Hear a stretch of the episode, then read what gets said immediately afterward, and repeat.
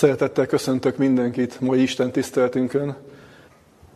Az Isten tisztelet elején a gyermekeknek szeretnék egy történetet felolvasni, és nyilván majd ehhez egy hozzáillő, hozzápasszoló igét is felidézni a Bibliából.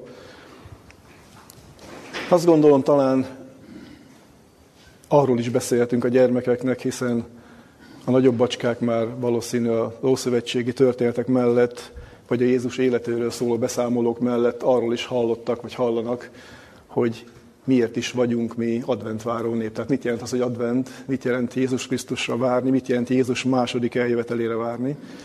A történet ezzel kapcsolatos, a várakozása és a készenléttel kapcsolatos, és egy olyan időszakba viszi el a gyermekeket is, és bennünket is, mert az a tapasztalatom, hogy ezek a történetek nem csak a gyermekeknek tanulságosak, hanem a felnőtteknek is.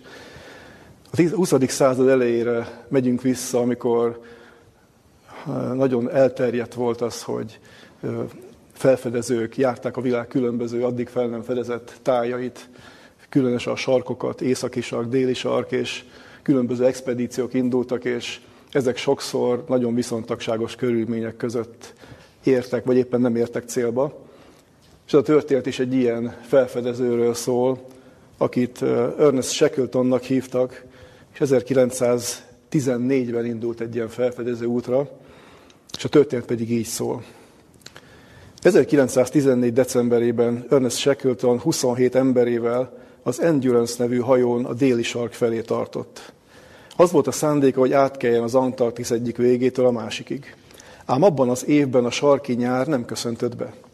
száz hatvanöt kilométerre a céltól és veszélyes jéghegyek között haladva Shackleton kénytelen volt megállni és várni, míg megolvad a jég.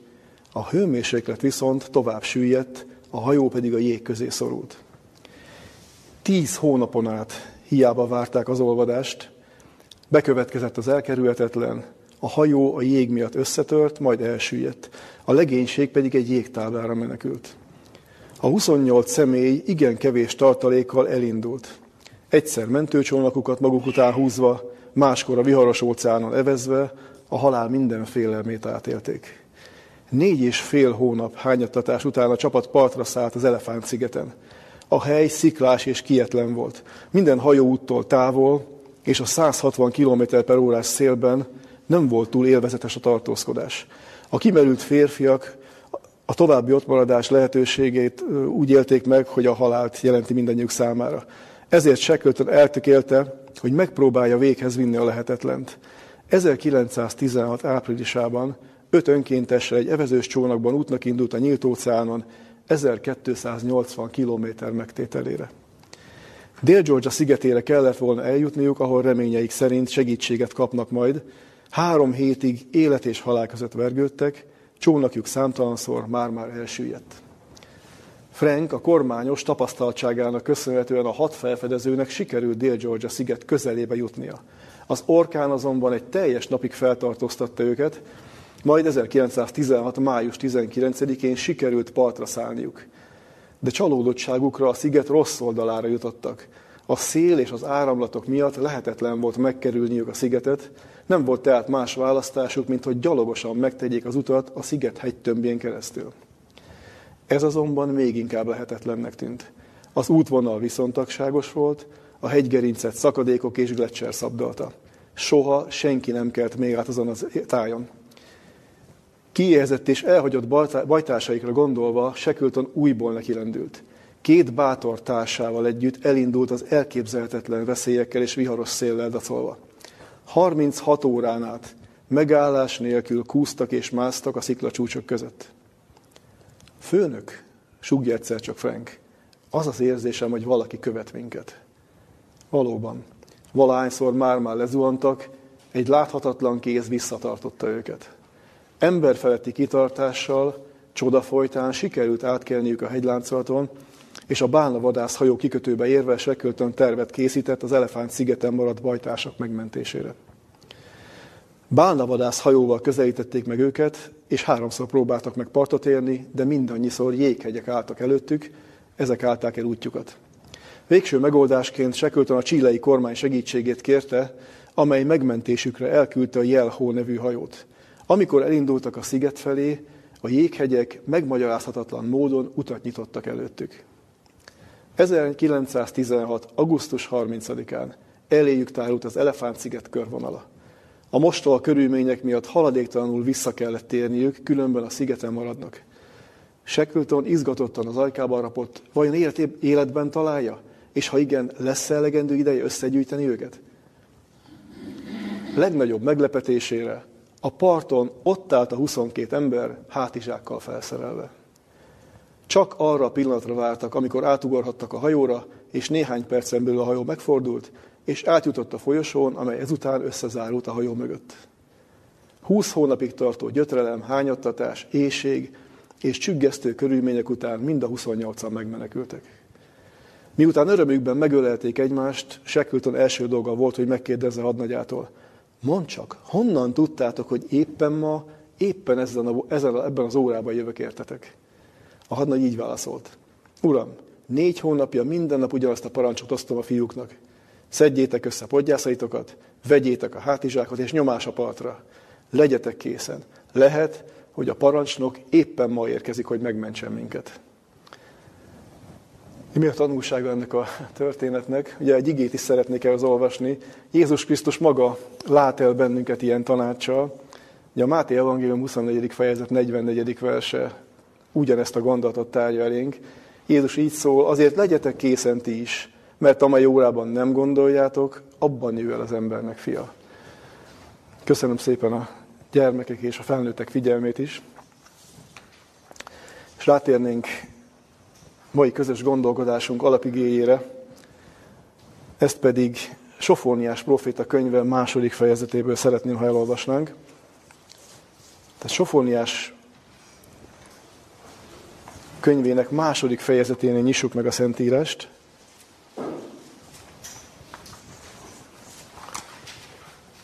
És onnan a harmadik verset szeretném, ha együtt elolvasnánk. Tehát Sofóniás próféta könyve második fejezetének harmadik versét olvassuk el. Keressétek az Urat mindnyájan, e föld alázatosai, akik az ő ítélete szerint cselekeztek, keressétek az igazságot, keressétek az alázatosságot. Talán megoltalmaztattok az Úr haragjának napján.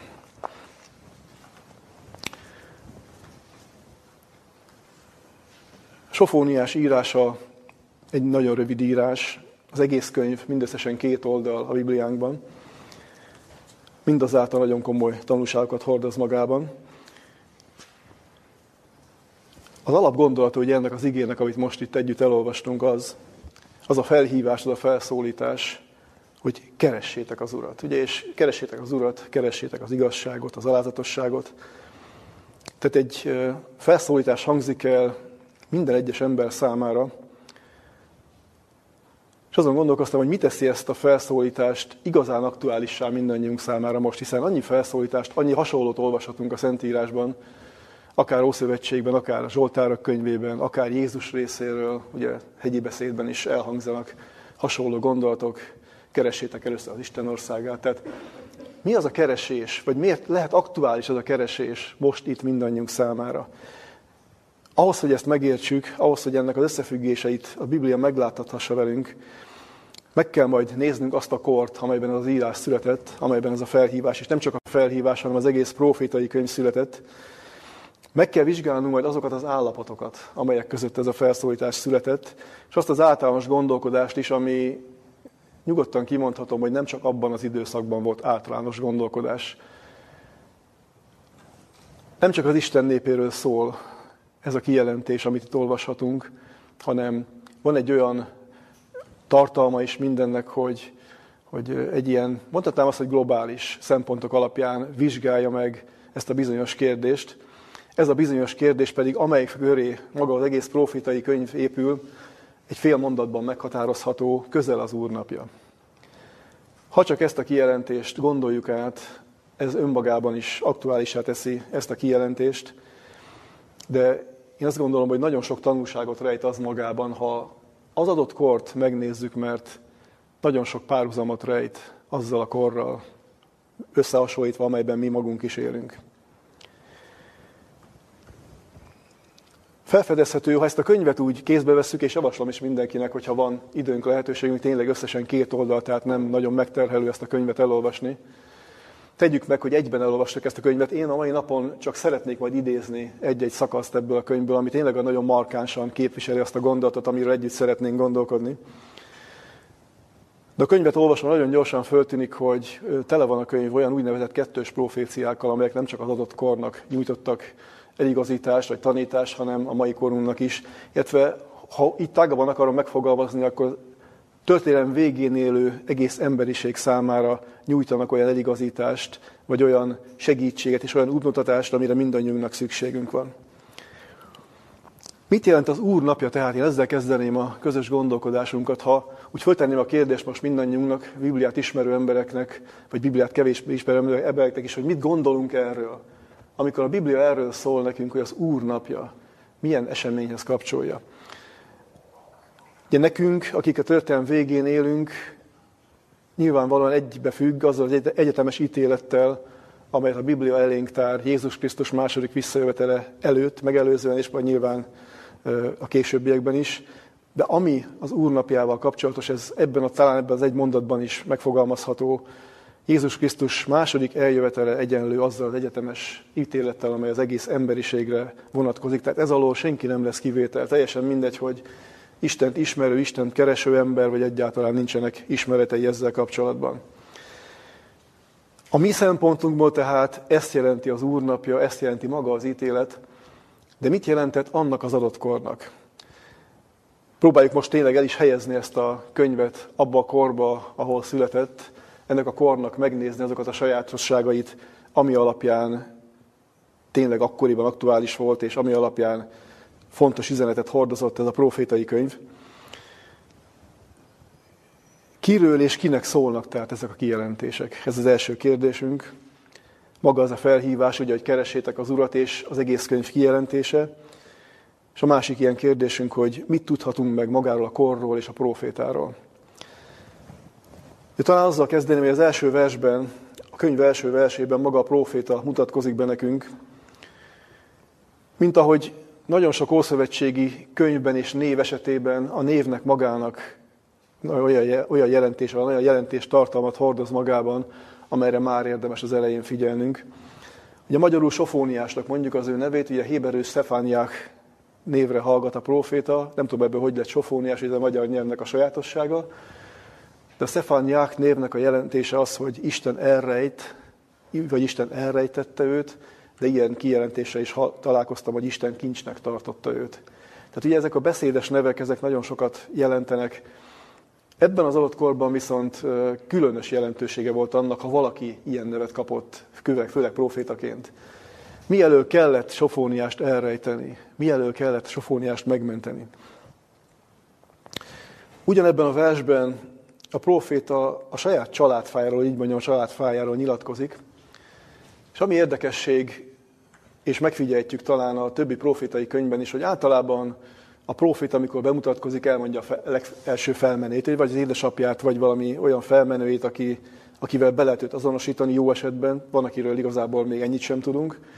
Itt viszont azzal találkozunk, hogy a proféta négy generációra visszamenőleg vezeti vissza az ő családfáját, aminek a kutatók szerint megvan a maga jelentősége, és találkozhatunk itt egy ismerős névvel is, ugye Ezékiás nevével.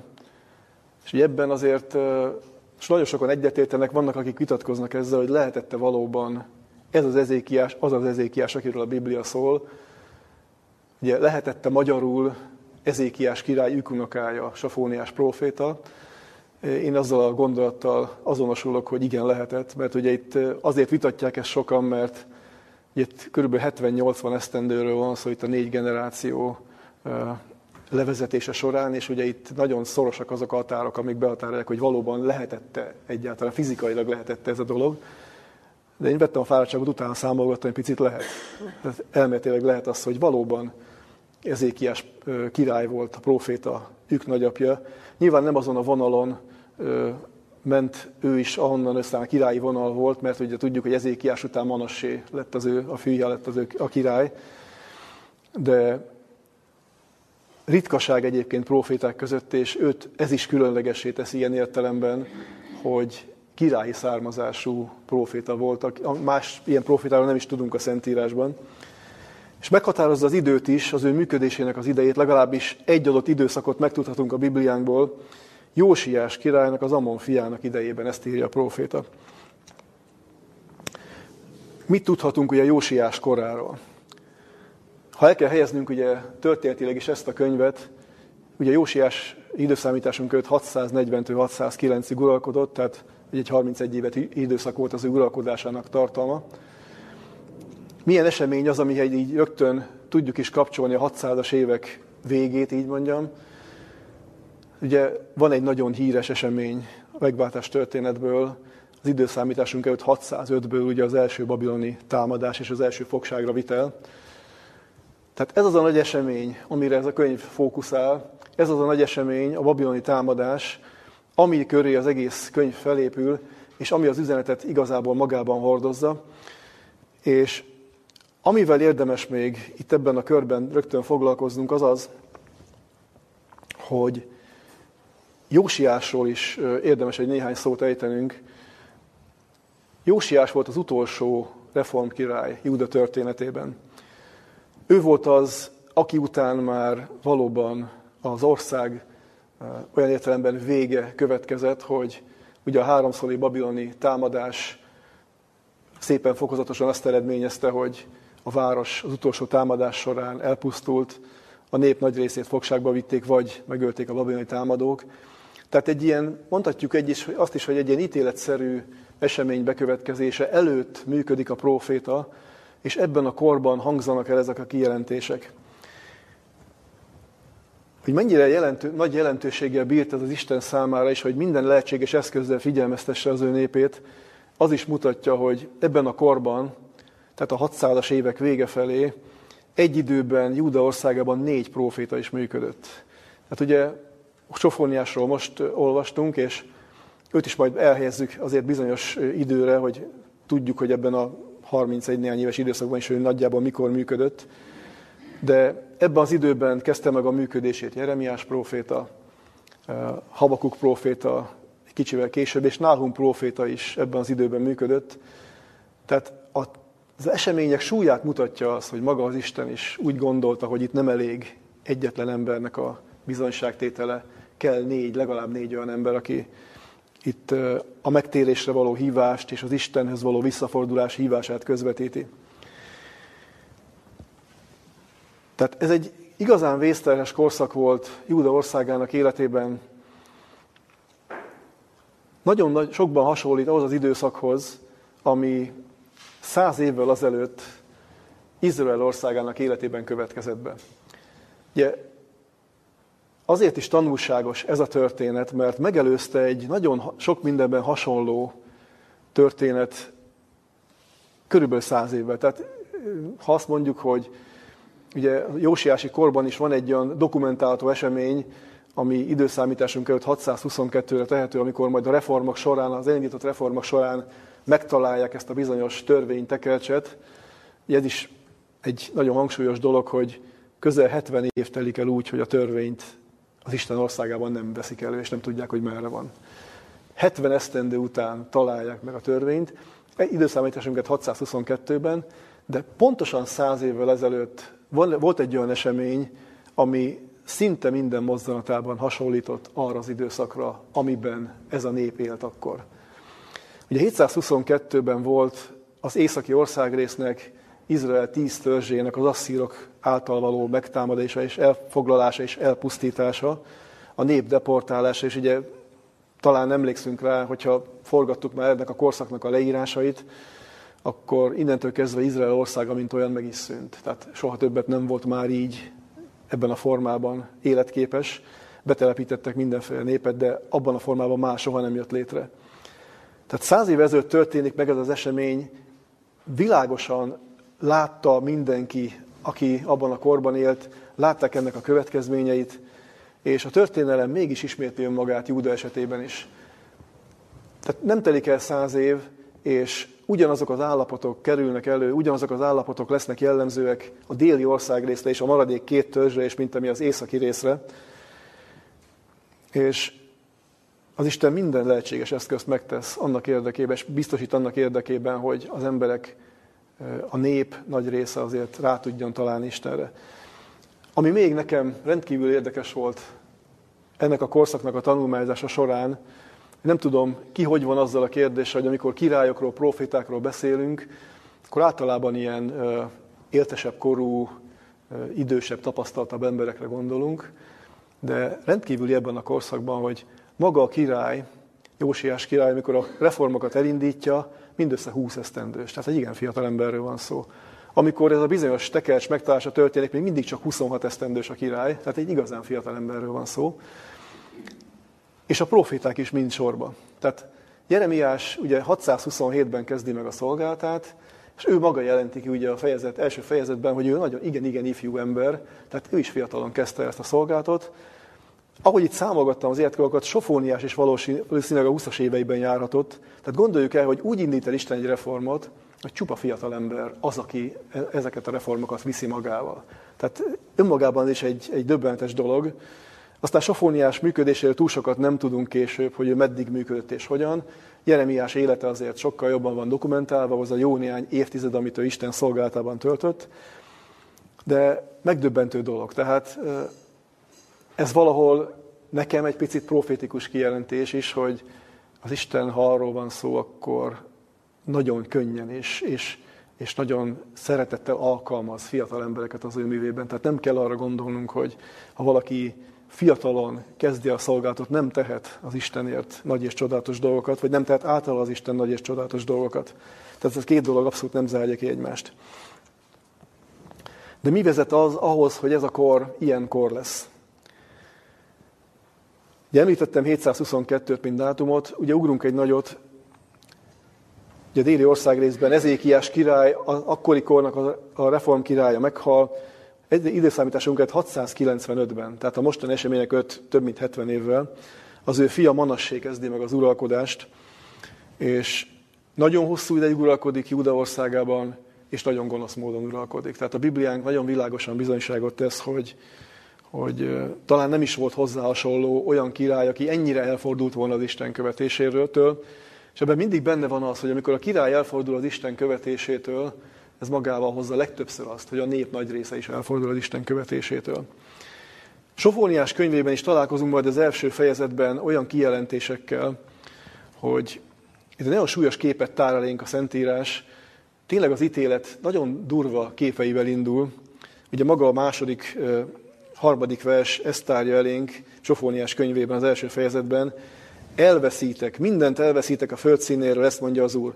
Elveszítek embert és barmot, elveszítem az égmadarait és a tengerhalait, és a botránkoztatás eszközeit, a hitetlenekkel együtt, az embert is kiírtam a föld színéről, azt mondja az Úr. Tehát ezek igen-igen megrázó kijelentések. Hogyan jut el az Isten idáig, hogy egy ilyen kijelentést kell tennie? És ugye itt ez a történet indul el Manassé uralkodásával, az ő ötvenöt éves uralkodásával, amikor, hát ilyeneket olvasunk ebben a szakaszban is, és aztán ha valakinek van kedve, lehetősége utána nézni ezeknek a történeteknek, Királyok második könyvében a huszonegyedik fejezettől két-három fejezet foglalkozik ugyanezzel a szakasszal. De a valóságos bálványimádás minden egyes eszköz előkerül ebben az ötvenöt évben. És ugye ne gondoljuk azt, hogy az Istenhez hűséges embereknek olyan könnyű volt ebben a korszakban megállni, mert ilyet is olvasunk, hogy megtöltötte Jeruzsálemet az elejétől a végéig vérrel, és ugye ez is azt jelenti, hogy amikor egy ilyen, ilyen súlyos elhajlás következik be, akkor mindazok, akik ebben nem vesznek részt, akik ezzel nem tudnak azonosulni, nem arról szól egyszerűen a történet, hogy te mást választottál, és akkor éld meg azt, hanem együtt van azzal, hogy igen súlyos üldöztetésnek vannak kitéve mindazok, akik meg akarnak maradni az Isten követése útján. Igazából majd az alapigénk is itt nyer különleges jelentőséget, hogy miért mondja az Isten azt, hogy ugye az alázatosokat szólítja meg, miért nekik mondja azt, hogy keressétek az Urat. És mindjárt erre majd kitérünk, még egy picit alapozzuk még meg történetileg ezt a korszakot. Ugye Manassé uralkodásáról beszéltünk, tényleg a, a csillagjóslástól kezdve, ami még a szelídebb formája a bálványimádásnak, aztán a gyermekáldozatokon keresztül nagyon sokféle terület az, ami teret nyer Júda országában. Olyan mértékben, ugye, hogy a templom udvarán építenek különféle bálványoltárakat, ott áldoznak. Ugye majd olvasunk a Sofóniás könyvben is, hogy a háztetőkről az égseregeit imádják, ugye a nap, hold, csillagok imádata. És teszem hozzá azt, hogy Manassé élete egyébként ebből a szempontból is rendkívül tanulságos, mert nagyon mélyre kerül, nagyon mélyre vezeti az országot. Ő maga azonban az élete végén megtér. Tehát egy, egy rendkívüli jelentőséggel bíró történet ez is. Már csak abban a szempontból is, hogy nincs az a mélység, ahonnan az Isten ne tudná az embert kiemelni, ha valóban eljut az igazi alázatra. Manassét hatszáznegyvenegyben a fia Amon követi a trónon, ugye, aki majd Jósiásnak lesz az édesapja. Ugyanott folytatja, az édesapja abba hagyja, nem is túl hosszú életőrző uralkodása, mindössze két esztendőt uralkodik, aztán ugye, ahogy az erkölcsök fajulnak, őt egyszerűen meggyilkolják, tehát úgy végzi be az életét. És ugye Jósiásról viszont azt olvassuk, hogy nyolc esztendősen lesz király. Tehát az egyik legfiatalabb király ebben a, a, az egész királyság történetében. Egyedül Jóás volt az ugye kicsit korábban, aki ugyanebben a korban talán hat-hét évesen lett király. De Isten őt választja ki, őt tartja erre alkalmasnak, és, és nagyon komolyan azt olvashatjuk a Szentírásban, hogy odaszánja az életét már egészen fiatalon, már tizenhat esztendősen fellép a bálványimádás ellen, és így eljutunk oda majd, hogy nagyon komoly reformok következnek.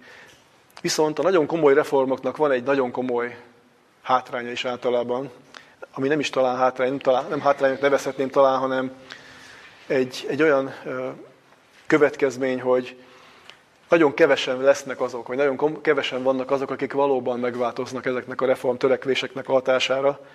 Hát nem csak egyszerűen ilyen egyszerű reformokról volt szó, ugye itt éveken, év, majdnem egy évtizedeken keresztül, tizenegy néhány éven keresztül egy ilyen reformmozgalom indul el, és ez magában foglalja nyilván a bálványok elpusztítását, de ugye ez önmagában nem elég, mert ha valamitől az ember megszabadul, akkor annak a helyébe valaminek állni kell, mert ugye akkor így lesz folyamatos a dolog.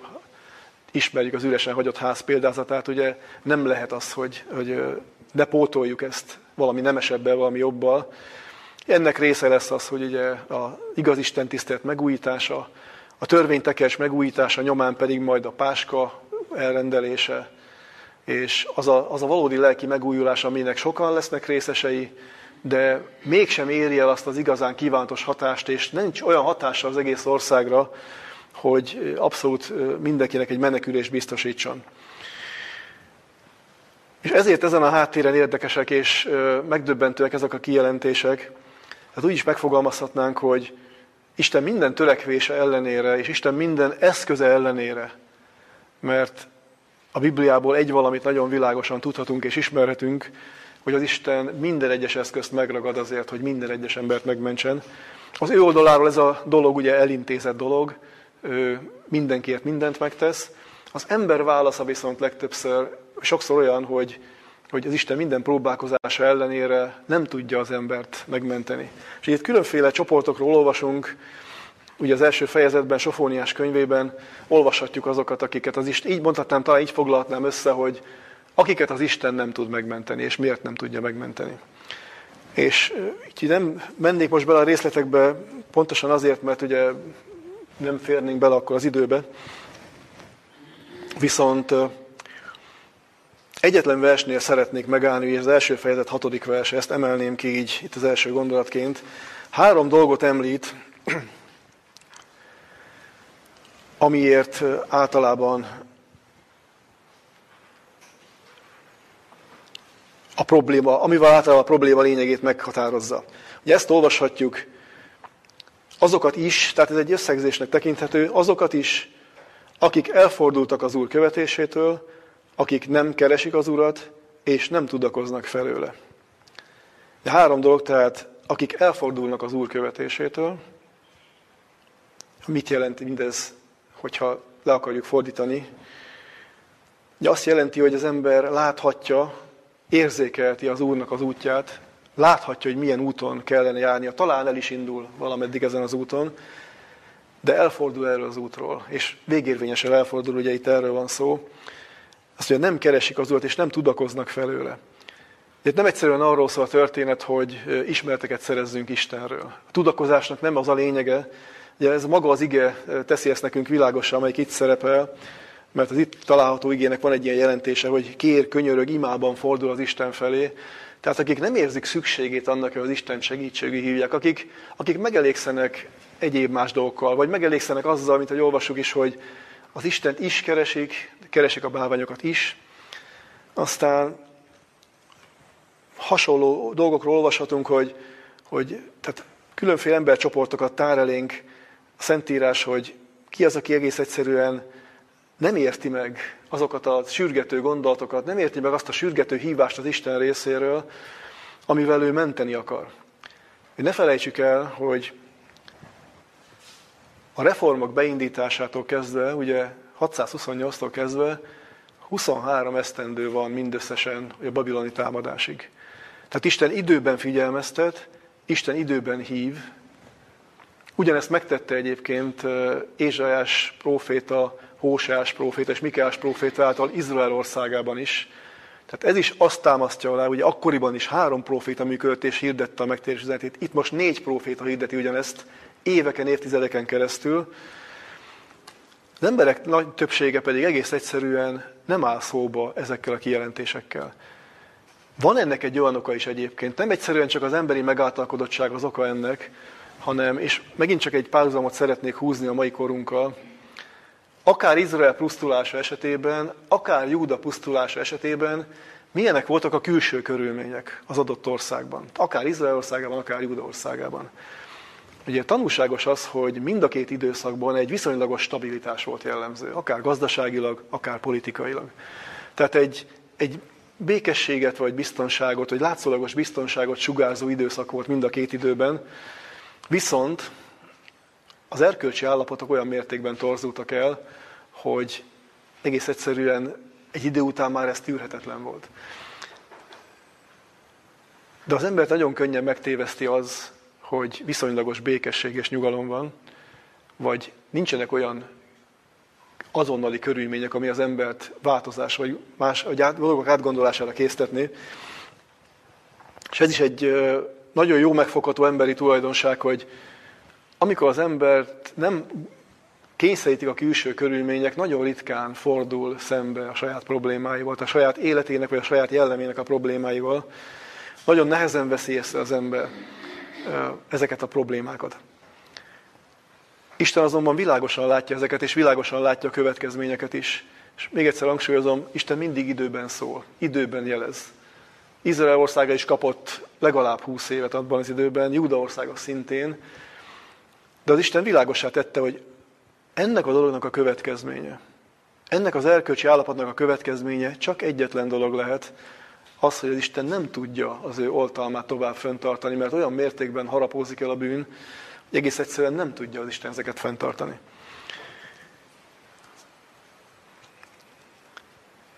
Két analógiát, két párhuzamot szeretnék ebbe, ezzel kapcsolatban is felfedezni, illetve ö, egy kicsit ö, felfedeztetni.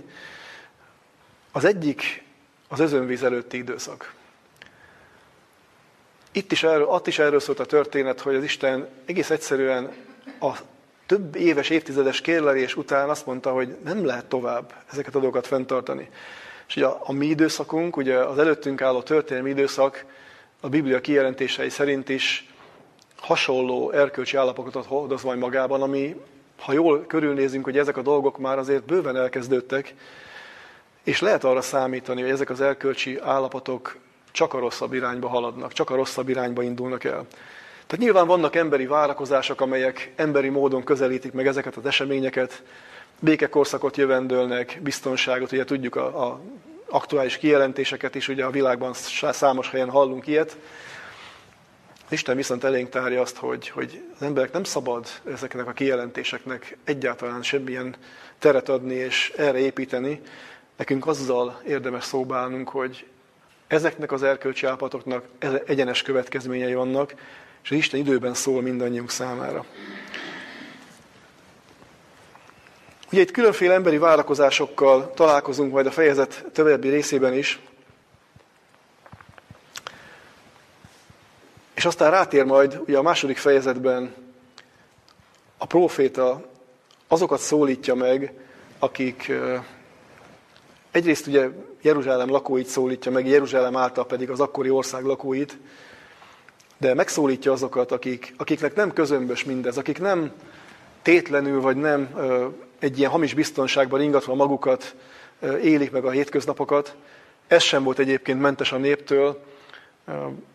Ha Jeremiás próféta könyvét elővesszük és elolvassuk, különösen az ötödik fejezetet, vagy az ötödik, hatodik, hetediket, pontosan ezzel a lelkülettel találkozunk majd, amikor az Isten maga jelenti ki, hogy ez a nép egész egyszerűen nem akar tudomást venni a körülötte zajló dolgokról. Nem történhet velünk semmi baj, mi az Isten kiválasztott népe vagyunk. Itt aztán bárki bármit mond, az Isten meg fog óvni bennünket mindentől. És ugye ez az a bizonyos hamis biztonság, amitől az Isten óvni akar bennünket, akár ezen a, ebben a mostani időszakban is. De nézzük meg, ugye szeretném az első, második, harmadik verseket egyben felolvasni, ugye a második fejezetből. Így szólítja meg a nemzetet, az egész nemzetet Sofóniás próféta. Térjetek eszetekre, és eszméljetek fel, ti arcátlan nemzet. Mielőtt szülne a végzés, mint polyvaszálltó az a nap, míg rátok nem jön az Úr haragjának tüze, míg rátok nem jön az Úr haragjának napja. Keressétek az Urat mindnyájan, a föld alázatosai, akik az ő ítélete szerint cselekeztek. Keressétek az igazságot, keressétek az alázatosságot. Talán megoltalmaztattok az Úr haragjának napján. Mi az, amiben, mire érdemes figyelnünk ebben a szakaszban? Ja, a felszólítás ezzel indul, hogy térjetek eszetekre. Ugye az eredeti szöveg szerint van egy ilyen értelme is ennek, hogy, és az angol így is fordítja egyébként, hogy szedjétek össze magatokat. És aztán van egy ilyen olvasata is, hogy gyűjjetek össze. Milyen céllal kell összegyűlni? Milyen céllal kellett összegyűlni akkor, és milyen, milyen céllal érdemes összegyűlni ma, a ma élő Istent kereső és az Istent követni szándékozó népnek? Nyilván abból a célból, hogy közös könyörgés, imádság és bőjt által, vagy bűnvallomás által keressük az Istent, és keressük az ő arcát. De hát ha egyszer azt mondja, hogy az alázatosok, akik egyébként is keresik az Istent, ez, őket szólítja meg a próféta, hogy keressék az Urat. Mit kell ezen értenünk, vagy hogyan lehet ezt értenünk, hogy ez a megszólítás így hangzik el? Nyilvánvalóan ez egy bátorítás is mindazok részére, akik ebben a korban éltek, és én azt gondolom, ezzel érdemes nekünk is szóba állni, akik egy olyan korban élünk, amely tényleg bármelyik pillanatban átcsaphat egy olyan időszakba, amikor igazán megnehezednek a körülmények. Milyen lehet Istenhez hűségesen és kitartóan, Istent keresve élni egy olyan helyzetben, amikor a külső körülmények egyre rosszabbak és rosszabbak lesznek? Amikor nem javulás következik be, hanem még rosszabb, meg még nagyobb romlás. Szüksége van-e bátorításra azoknak az embereknek, akik ebben a korban élnek, vagy abban az adott korban éltek? Nyilván az Isten nagyon jól látja azt, hogy, hogy bizony szüksége van, szüksége volt annak az adott népnek is rá, már a hűségesekre gondolok, és szükségük lesz majd azoknak is rá, akik a történelem végén ezeket az igen nehéz időszakokat fogják megélni. Ugye maga az ige, a keresés ige megint csak magában hordozza azokat a jelentéstartalmakat, ami, ami igazán sok mondani valót kölcsönöz ennek az igének is. Miért keresi az ember az Istent? De tudjuk azt, hogy az Isten keresi az embert, de miért és, és mikor keresi az Isten igazából az embert? Mi az a, mi az a szükséglet, ami az embert arra vezeti, vagy arra készteti, hogy keresse az Istent? Az Isten oldalát tudjuk, ismerjük. Az Isten azt mondta, hogy ő neki mindenki fontos, mindenkit keres. De hogyan lesz az a másik oldalon is ugyanilyen hatású keresésé? Nyilván azért, és ebben segítenek sokszor a körülmények is, hogy, hogy amikor egy olyan helyzet áll elő, akár egy olyan erkölcsi állapot, mint abban az időben Júda országában, vagy ami felé, ugye a mikorunk is közelít, amikor nem igazán lesz könnyű az embernek egyáltalán olyan társakat találni, akikkel értelmes módon tud, értelmes és istenkereső módon tud kommunikálni.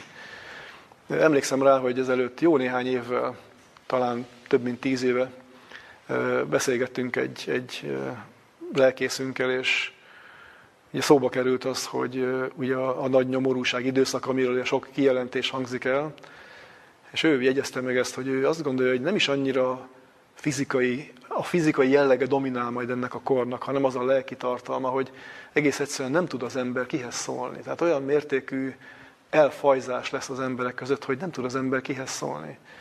És gondoljunk bele, hogy egy ilyen, körülmény, ilyen körülmények között, egy ilyen háttéren kitartóan keresni az Istent, és kitartóan megmarad, mikor minden más irányba tolna bennünket, amikor minden másfelé tol bennünket. Ez az egyik oldala a dolognak. A másik oldala az, hogy, hogy akkori korban is a nyílt bálványimádás és azok a ceremóniák együtt jártak azzal, amint említettem is, hogy, hogy ezek azért az emberi, általános emberi gondolkodást nagyon-nagyon komolyan próbálták befolyásolni. De ma is ezzel találkozunk, hogy különféle politikai ideológiák, vagy akár vallási ideológiák is megpróbálják az emberek gondolkodását egy irányba terelgetni. És az ember nagyon nehezen tudja ezek alól függetleníteni magát úgy, hogy ne érjék ezek olyan hatásként, vagy hogy úgy mondjam, ki tudja vonni az ember ezeknek a hatása alól magát. Tehát nagyon komolyan kell az embernek törekedni arra, hogy azt a forrást találja meg, azt a forrást keresse, azt az egyedüli igaz forrást keresse, ahonnan ő erőt és bátorságot meríthet. Ha megnézzük ugye itt a kijelentéseket, ugye háromféle felhívást olvasunk, ami az alapigénk is volt, keressétek az Urat, keressétek az igazságot, és keressétek az alázatosságot. Ugye nyilván azzal sem árulok el titkot, hogy azért itt vannak átfedések az egyes kifejezések között, mert ha azt mondjuk, hogy keressétek az Urat, mit jelent ez? Azt gondolom, hogy benne van az Úr keresésében az igazság keresése, abban az ért, tehát kettős értelemben mindenképpen. Abban az értelemben, hogy maga Isten, mint igazság, az ő keresése, tehát az igazság nem mint egy elvont fogalom értendő, és nem úgy keressük az igazságot, hogy egy elméletet keresünk, vagy egy tanítást keresünk. Ugye Jézus maga teszi ezt a kérdést helyre, én vagyok az igazság. Tehát itt igazából megérthetjük azt, hogy az Úr keresés egyenlő azzal, hogy az igaz életet, az igaz jellemet keressük, annak a forrását keressük. De a keresés azt is jelenti, hogy azt az ígéretet ragadjuk meg, amelyik azt mondja, hogy az az igazság a miénk lehet abban az értelemben, hogy ha az Istennek közösségbe kerülünk, ha az Istennek közösségben maradunk, ez olyan hatással van a mi életünkre és a mi jellemünkre is, hogy ezt az igaz életet ajándékozza nekünk az Isten. Tehát az Isten keresés nem egy ilyen egy elvont fogalom, hanem egy nagyon komoly gyakorlati dolog. És az Isten keresése, az Isten szemlélése eredményezi azt, hogy az ember jelleme, az ember gondolkodása átalakul, és eljut az alázatosságra. Ugye délelőtt a Biblia tanulmányunk pont ezzel a kérdéssel foglalkozott, ugye beszéltünk is erről az alázatosság kérdésével, és ugye idéztük is ugye Máté evangélium tizenegyedik fejezetéből a huszonkilencedik verset, ahol Jézus maga mondja, hogy, hogy tanuljátok meg tőlem, hogy én szelíd és alázatos szívű vagyok. Tehát az embernek, a kere, ember keresésének ez is célja, hogy ahhoz a forráshoz eljusson, ahonnan ebből meríthet, és ugye nyilván itt se legyenek olyan illúzióink, hogy nekünk valahonnan valamit merítenünk kell, és ugye azt úgy elviszük magunk, hogy a forrás magát elhagyjuk. Ugye a Jézussal való közösség nem kevesebbet jelent, mint az, hogyha a forrás megtaláltuk, folyamatosan abból a forrásból táplálkozunk. Ez a forrás éltet bennünket, ez juttat el bennünket az igazságra és az alázatosságra is. És aztán van itt egy nagyon furcsának tűnő szó, amikor hát mindenre számítana az ember, ugye csak arra nem, hogy egy, egy ilyen ígéret után egy ilyenbe fut bele, hogy talán megoltalmaztattok, ugye? Mit kezdjünk ezzel a kijelentéssel? Hogy keresi az ember az igazságot, az alázatosságot, az Istent, és azt mondja, hogy talán. Akkor melyik oldalról bizonytalan ez a kijelentés most? Az Isten oldaláról vannak bizonytalansági tényezők, vagy az emberi oldalról? Mert ha ezt így átgondoljuk, akkor megértjük ennek a kifejezésnek a lényegét. Az Istennél ebben a kérdésben nincs bizonytalanság. Ő azt mondta, hogy mindenkit meg tud menteni, aki összeköti az életét ő vele.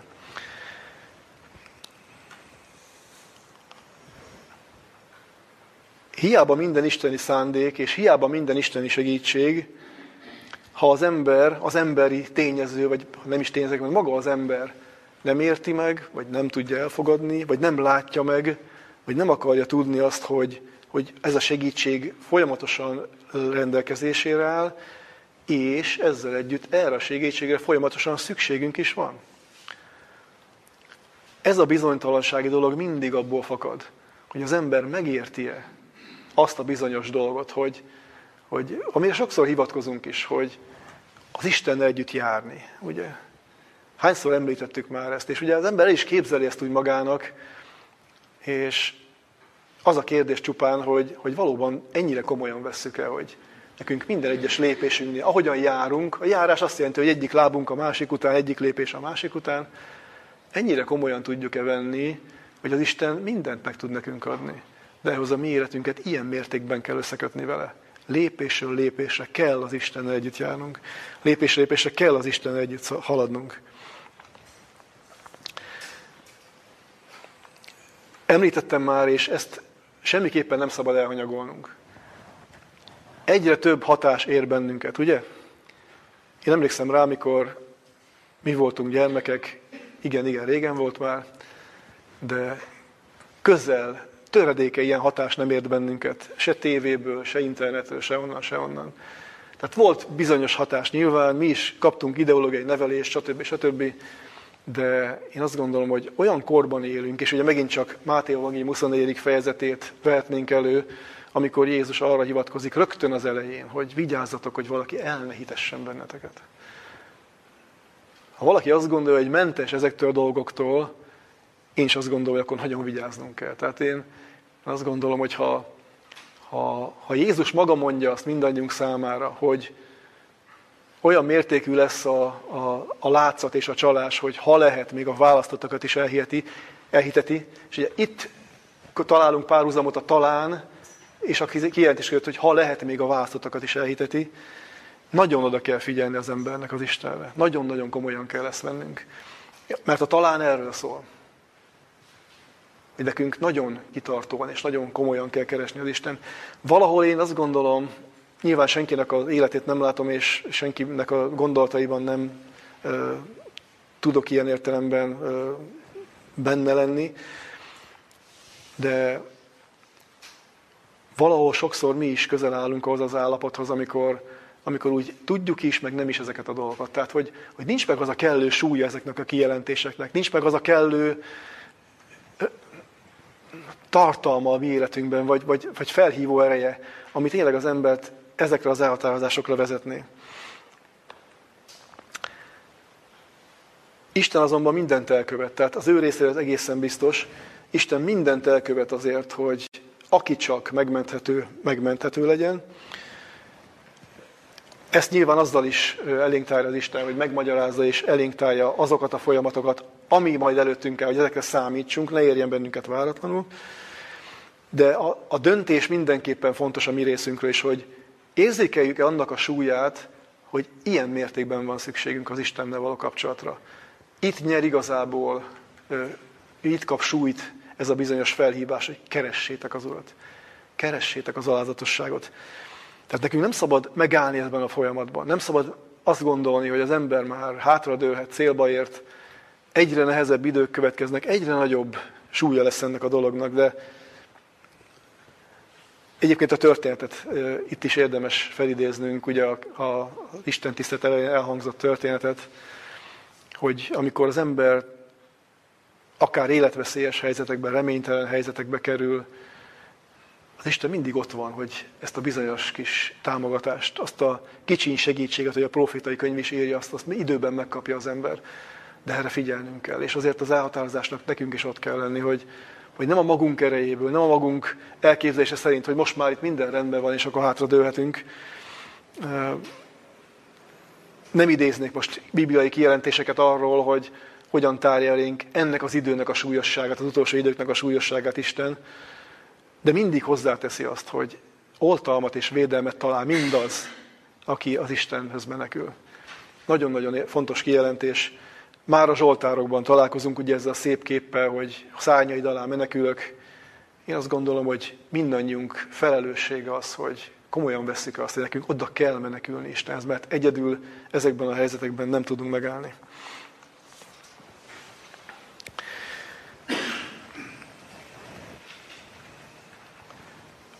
Sofóniás könyvének a szerkezetében felfedezhetünk egy olyan rendszert, hogy először ugye foglalkozik, amiről beszéltünk is már az első fejezetben, ugye az egyetemes ítélet kérdésével, azután rátér ugye az akkori Isten népének a helyzetére, Júda és Jeruzsálem helyzetére, és itt a második fejezetben ad majd egy kicsit kitekintést, kicsit szélesíti ezt a kört, és így beszél majd az Izrael országa és a Júda országa körül élő népek megbüntetéséről, vagy megítéléséről. És ugye ezen a ponton vált át a gondolatmenet abba, hogy, hogy nekünk azzal is érdemes foglalkozni, és emberek figyelmét is felhívni arra, hogy az ítélet nem kifejezetten csak az Isten népére vonatkozik, sőt, kifejezetten nem csak az Isten népére vonatkozik. Elsődlegesen igen. Mert ugye erről is van határozott kijelentésünk, hogy, hogy az Isten házán kezdődik el az ítélet, de itt ugye, amikor említ négy különböző területet, ugye, ha elolvassuk majd a könyvet, ugye beszél keleti, nyugati, déli és északi szomszédokról, ugye ennek megvan a maga jelképes jelentősége az, hogy egy globális dologról beszél. Tehát nincs olyan rész, ami kimaradna.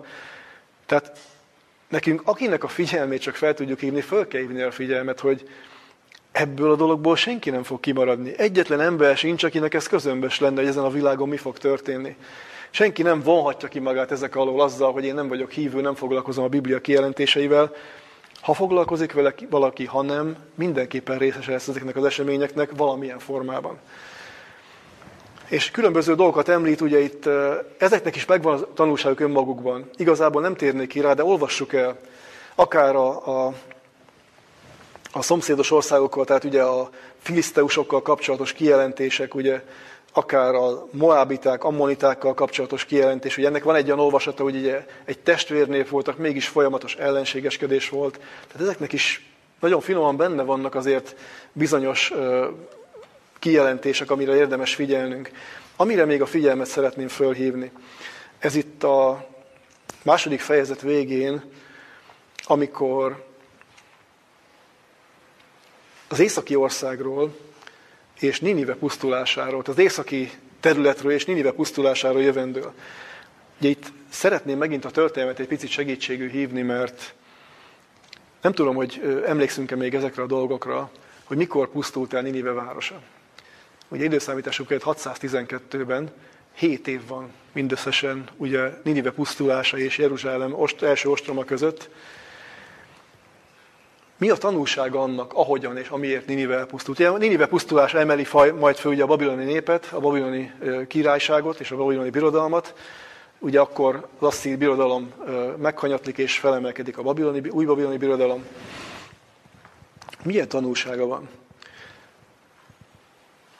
Csak a legutolsó verset szeretném felolvasni a második fejezet tizenötödik verséből. Íme a vígváros, a bátorságban lakozó, amely ezt mondta a szívében, én vagyok, és nincs kívülem más, milyen pusztasággá lőn, vadak tanyájává, aki átmegy rajta, mind süvöltöz és csapkodja kezét. Ez a kijelentés, én vagyok, és nincsen kívülem más, honnan lehet ismerős mindannyiunk számára. A Bibliának vannak ilyen kijelentései, amit Isten saját magára vonatkoztat, és ha valaki az Istenre vonatkozó kijelentéseket önmagára vonatkoztatja, az nyilvánvalóan egyenlő azzal, hogy önmagát helyezi az Isten helyébe, önmagát emeli az Isten fölé, és amikor egy ország, egy nép, egy ember, bárki eljut oda ebbe az állapotba, hogy az Istennek kijáró tisztelet helyett, helyet cserél az önmaga tiszteletével, és az önmaga felemelésével, és az önmaga bálványozásával, akkor egészen biztosan elhatároztatott annak az adott dolognak, embernek, országnak, rendszernek, bárminek a pusztulása. És csak egy történelmi adalék az arra vonatkozóan, hogy hogyan élte meg Ninive ezt az időszakot. Ugye az asszír birodalom nagyon hosszú ideig fennállt, erről is talán tudunk történelmi adalékokat, de hogy hogyan pusztult el, ez önmagában tanulságos. Ugye ez egy olyan, olvastam erről is történelmi feljegyzéseket, és olyan méreteket találunk abban a korban, ami, ami manapság is ugye, azt hiszem, hogy meglepne bennünket, ha ilyenekkel találkoznánk. Tehát annyit olvasunk, hogy a városnak a kerülete száz kilométer volt például. Ninivének a kerülete száz kilométer volt. A városfalakról annyit ír, ugye kiszámolgattam ezt is, hogy harminc méter magas városfalak védték. Hát olyan, mint egy tíz emeletes épület sor védeni a várost körbe. Két városfal volt. A két városfal között akkora terület volt, megművelhető terület, ami évekre, évtizedekre elegendővé tette a város ellátását. Tehát emberileg ott aztán semmilyen lehetőség nem volt arra, hogy ott bárki annak a birodalomnak, annak a városnak ártson. Igen ám, de mikor az ember az emberit emeli föl, és emberileg érzi magát biztonságban, ez azt is jelenti, hogy elfelejtkezik az Isteniről. Azt gondolja az ember, hogy amikor ő bizonyos dolgoknak ura, akkor ura az egész bolygónak és az egész földnek. A leírás szerint Ninive egyébként úgy pusztult el, hogy egy teljesen szokatlan időben egy akkora árvíz jött, hogy alámosta a falakat, és ledőltek a falak. Tehát így, volt a, így segítette Isten is, ugye aztán a babiloni birodalom felemelkedését. Nem szabad az isteni dolgot kényelmen kívül hagyni, mert ha az ember ilyen hozzáállással van, hogy én vagyok és rajtam kívül nincsen vás, én örökké vagyok, itt nem fog, nem fog történni semmi, az Istennek ennyi, ahogy szokták mondani. Az ember nem lett ura ezeknek a dolgoknak. Hiába szeretne a természet erői felett is uralkodni, ezt nem bízta ránk az Isten egyáltalán. Egyetlen verset szeretnék még kiemelni, ez pedig a harmadik fejezet második verse. És még mindig javaslom mindenkinek, hogy vegyük majd kezünkbe ezt a könyvet, és olvassuk át alaposan. Megint visszatér a próféta ugye Jeruzsálem és Júda országához, aztán majd végén megint csak az egyetemes ítéletben fog beteljesedni a könyv, tehát így mindig változik a helyszín. Mi volt a probléma alapvetően ugye Júda országában, és mi a probléma általában azoknál az embereknél, akiknél az Isten nem tud segíteni? Nem hallgatott a szóra, nem fogadta a fenyítéket, nem bízott az Úrban, Istenéhez nem közelített. Négy rövid kijelentés. Nem hallgatott a szóra, gondolom ezt nem kell igazából ecsetelnem senkinek, hogy ez mit jelent, milyen szóról van itt szó, de annyit azért hozzátennék, hogy amit talán megtettem már egyszer korábban is, hogy nagyon nem egyenlő és nem egy azonos dolog hallgatni az Isten beszédét, vagy hallgatni az Isten szavára. Mert a két dolog alapvetően különbözik egymástól. Hallgatni valamit, az egy információ. Hallgatni a szóra, az pedig egy cselekvés, egy aktív dolog, az egy engedelmesség. Tehát az alapvető gond nem arról volt, hogy Isten nem küldött elég profétát, néztük, négy proféta működött az ország különböző pontjain. Megvolt a lehetőség mindenkinek. Komoly reformok voltak. Mindenki megtalálhatta maga helyét ezen a részen. Nem hallgatott a szóra. Nem fogadta a fenyítéket. Ne feltétlenül gondoljunk fizikai fenyítékre, vagy, vagy abban az értelemben fenyítékre, mint ahogy most használjuk ezt a szót. Több jelentés van ennek is. Leginkább a tanács, az útmutatás, a vezetés jelentésében kerül itt elő. Tehát nem fogadja az isteni tanítást, vezetést a nép, vagy az egyes ember. Érti, tudja, hogy kellene, de nem, nem fogadja egyszerűen el. Nem bízott az Úrban, hanem kiben bízott, tehetnénk fel a kérdést. Ugye hát pont erről volt szó, ugye az első fejezet pont ezekről beszél, hogy miben bíztak az emberek. Bálványistenekben, gazdagságban, vagyonban, hírnévben, ki miben. És amikor jött a baj, akkor sem az Istennél keresi az ember a megoldást, hanem keresi azokon a pontokon, ahol egyébként is kereste. Istenéhez nem közelített. Ugye mindezek egy, szinte egy összegzésén hangzanak el. Ha az ember minden fronton elutasítja az Isten közbelépését, vagy az közbelépő szándékát, és nem közelít az Istenhez, annak meg lesznek a maga következményei. Tehát a Biblia világosan elénk tárja. De amit én ebben a versben szeretnék mindannyiunk lelkére kötni, hogy ha ez okozta Izrael, vagy ilyet Júda országának, az izraelitáknak a vesztét, ez a négy dolog, akkor ha ezt megfordítjuk, akkor a visszafelé vezető út is nagyon világosan elénk tárul, nem? Hallgatni a szóra, elfogadni a fenyítéket, bízni az Úrban, és közeledni az Istenhez. Nem? Tehát ez a négy dolog az, ami minden egyes ember életében meghozza a kellő és kíván gyümölcsöket, ha az ember erre adja a gondolkodását, és tényleg az akaratával is emellé áll. könyv vége egyébként az, amit a legtöbbször szeretünk idézni, tényleg egy nagyon szép jövendőlés a maradékról, az Úr megváltottairól. Erre is érdemes egy néhány gondolatot majd ejtenünk. Én most ezzel különösebben nem szeretnék foglalkozni, ez egy ismertebb szakasz egyébként is. Ezt sokkal jobban szeretjük idézni, mint az előző szakaszokat, de én azt gondolom, hogy annak is megvan a maga helye és kellő helye, pozíciója. De csodálatos, ahogy az Isten ezeket megígéri, ahogy az Isten azt mondja, én ezeket megcselekszem, betöltöm. És ugye ez már az egyetemes ítélet elhangzását követő időszak, az a bizonyos ezer éves békekorszak, amiről a Biblia több helyen beszél nekünk. Talán még a keresésről kapcsolatban szeretnék annyit megjegyezni, hogy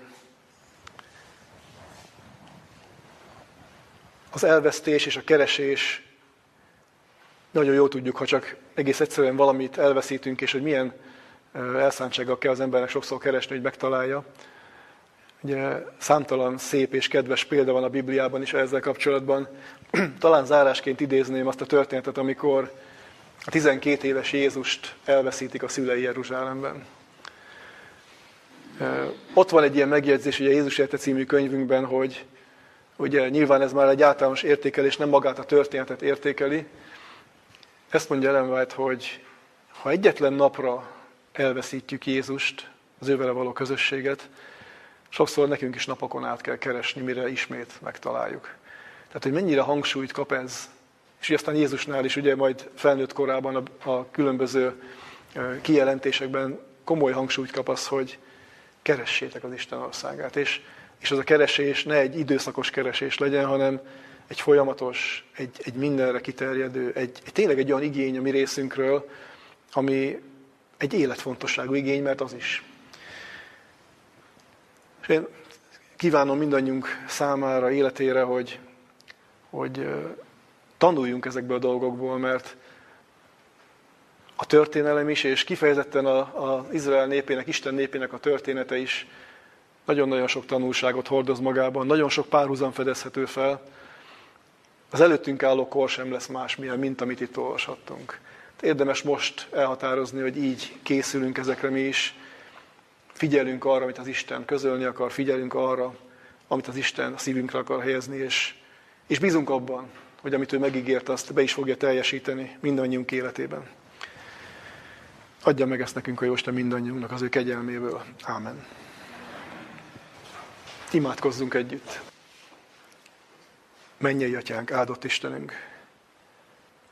Köszönjük azokat a kijelentéseket, amelyeket elénk társz a te határtalan szeretetedről, arról a csodálatos megmentő szándékról, amellyel mindenkor, minden népéhez viszonyulsz. Istenünk, te magad vagy a megmentő szeretet. És olyan szomorúba belegondolni, hogy voltak, vannak és lesznek olyanok, akik ezt még nem úgy értik, nem fogadják el, és talán mi magunk is ezek közé, az emberek közé tartozunk, de bízunk abban, Istenünk, hogy te segítségünkre jössz, ha mi felfedezzük ezt a szükséget, ha mi megértjük azt, hogy ki is vagy te nekünk igazából, miért kell a mi életünket, és miért jó dolog összekötni a mi életünket veled, akkor számíthatunk azokra az ígéretekre, amelyek mindenkor, minden népének köztük nekünk is adattak. Segíts, Istenünk, felkészíteni bennünket az előttünk álló időszakra is, és add meg azt is, hogy, hogy ha találkozunk olyanokkal, akik nem értik, nem érzékelik, talán közömbösek ezekkel kapcsolatban, hogy megláttassuk velük, hogy milyen komoly korban élünk.